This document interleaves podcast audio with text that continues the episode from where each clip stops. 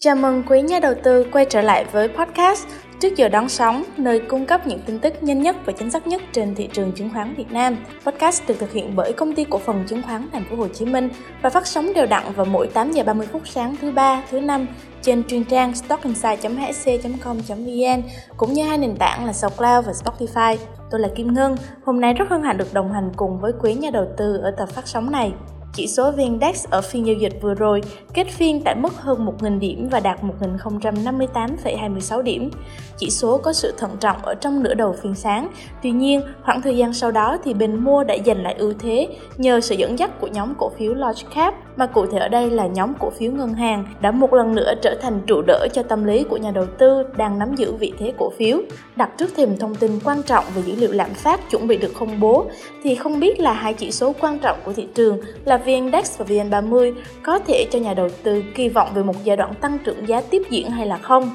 Câu hỏi này Ngân xin nhường lại cho khách mời hôm nay của chương trình. Xin được chào đón anh Châu Phạm, trưởng phòng phân tích và tư vấn đầu tư của chứng khoán HSC. Chào đón anh Châu đến với chương trình hôm nay và xin mời anh Châu đưa ra nhận định của mình ạ. Xin chào anh chị và tất cả các bạn. Chúng ta được gặp nhau trong bài postcard của HSC vào sáng thứ năm. Ừ, nếu mà nhìn về một cái câu chuyện của thị trường thì chúng ta đã có được cái thông tin quan trọng về chỉ số CPI. Nhìn chung thì kỳ vọng của CPI vẫn là 5%, có thể là biến động à, đến thời điểm hiện tại thì câu chuyện cũng đã rõ rồi. Nhưng mà mình muốn chia sẻ ở đây ấy, là cái vấn đề về lạm phát cũng như là cái mục tiêu của Fed trong giai đoạn vừa rồi về cái việc mà Fed tăng lãi suất lý do đến từ kiềm chế lạm phát dựa vào chỉ số CPI đã giảm trong thời gian qua thì mình cũng có khẳng định là cái quyết định của Fed hoàn toàn là hợp lý khi mà muốn điều tiết lại cái câu chuyện lạm phát này về lại mức 2.5 như những gì mà kỳ vọng về lạm phát mục tiêu dài hạn. Dựa vào đây mình có thể thấy là cái cái sức ép để mà kiềm chế lạm phát từ Fed đã bắt đầu nó giảm dần đi. Với cái điều này nó cũng sẽ khiến cho cái kỳ vọng và đặc biệt là các cái kế hoạch cũng như là kịch bản giao dịch của nhà đầu tư bên thị trường chứng khoán nó sẽ bắt đầu trở nên uh, tích cực hơn và sẽ sôi động hơn ở trong giai đoạn sắp đến.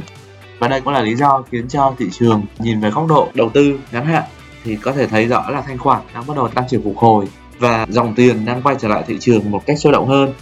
Thì đây cũng là cái mà chúng ta cùng nhìn nhận ở trong thời gian vừa rồi đúng không ạ? Dòng tiền cũng như là chỉ số VN Index và VN30 của thị trường trong nước thì có thể thấy là mặc dù là không có quá nhiều thông tin liên quan đến thông tin về động lực tăng trưởng của chỉ số,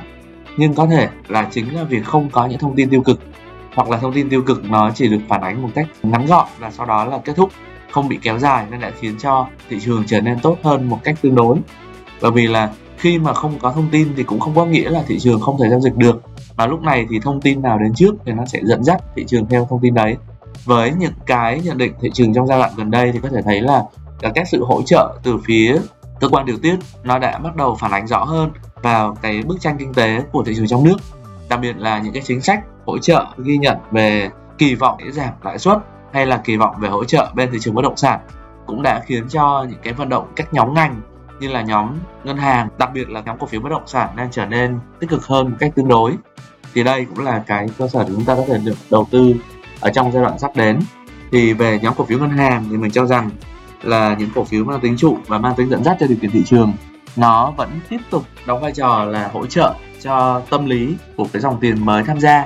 Thực tế là cái việc tăng trưởng nó vẫn đang gần như là có hiệu ứng là cẩn trọng, nhiều hơn là giải ngân một cách triệt đề thì điều này chúng ta cũng thấy rất là rõ. Nhưng mà nếu mà chúng ta nhìn lại bức tranh của thị trường trong phiên dịch ngày hôm qua đi, thì rất nhiều cổ phiếu nhỏ lẻ, đặc biệt là liên quan đến bất động sản và nhỏ thôi, thì có tưởng là tăng đột biến của cái thời điểm mà thị trường đã bắt đầu trộn rộn của những cái nhịp tăng mang tính ngắn hạn. Bởi vì khi mà à, dòng tiền kỳ vọng là có câu chuyện mang tính ngắn hạn, thì lúc này thì dòng tiền sẽ tập trung vào những cổ phiếu mà dễ phản ứng giá nhanh với điều kiện thị trường nói chung. Và đó là lý do vì sao mà những nhóm cổ phiếu nhỏ lẻ tăng trưởng tốt. Nhưng mình cho rằng là chúng ta không nên theo cái dòng tiền FOMO này, mà chúng ta vẫn nên tập trung vào một số cổ phiếu mang tính chu kỳ hoặc là tính nhạy với điều kiện của thị trường. Ví dụ như nhóm cổ phiếu ngân hàng những cổ phiếu trụ lớn hay là nhóm cổ phiếu liên quan đến tính chu kỳ sản xuất như là HPG, SG liên quan đến phục hồi suy thoái hộ kinh tế. Thì đó là những cái mà chúng ta sẽ cùng kỳ vọng ở trong phiên dịch của ngày hôm nay cũng như là ngày mai. Thì cảm ơn anh chị các bạn đã dành thời gian theo dõi bài podcast vào buổi sáng hôm nay nhé. Xin hẹn gặp lại cả nhà trong bài podcast tiếp theo ạ. Xin chào và tạm biệt Xin được cảm ơn trưởng phòng Châu với những lời khuyên cũng như nhận định vừa rồi. Ngân tin là với những tín hiệu tích cực như vậy thì việc thị trường dần dần cải thiện hơn sau mỗi phiên là điều mà nhà đầu tư nào cũng có thể cảm nhận được rõ ràng và thể hiện qua việc là thanh khoản giao dịch đã tăng lên mức cao hơn. Chính vì thế mà lời khuyên cho nhà đầu tư ngay lúc này là vẫn nên tiếp tục cân nhắc nắm giữ danh mục ở mức cao, đồng thời cũng chú ý giải ngân mới mỗi khi xuất hiện nhịp điều chỉnh ở trong phiên.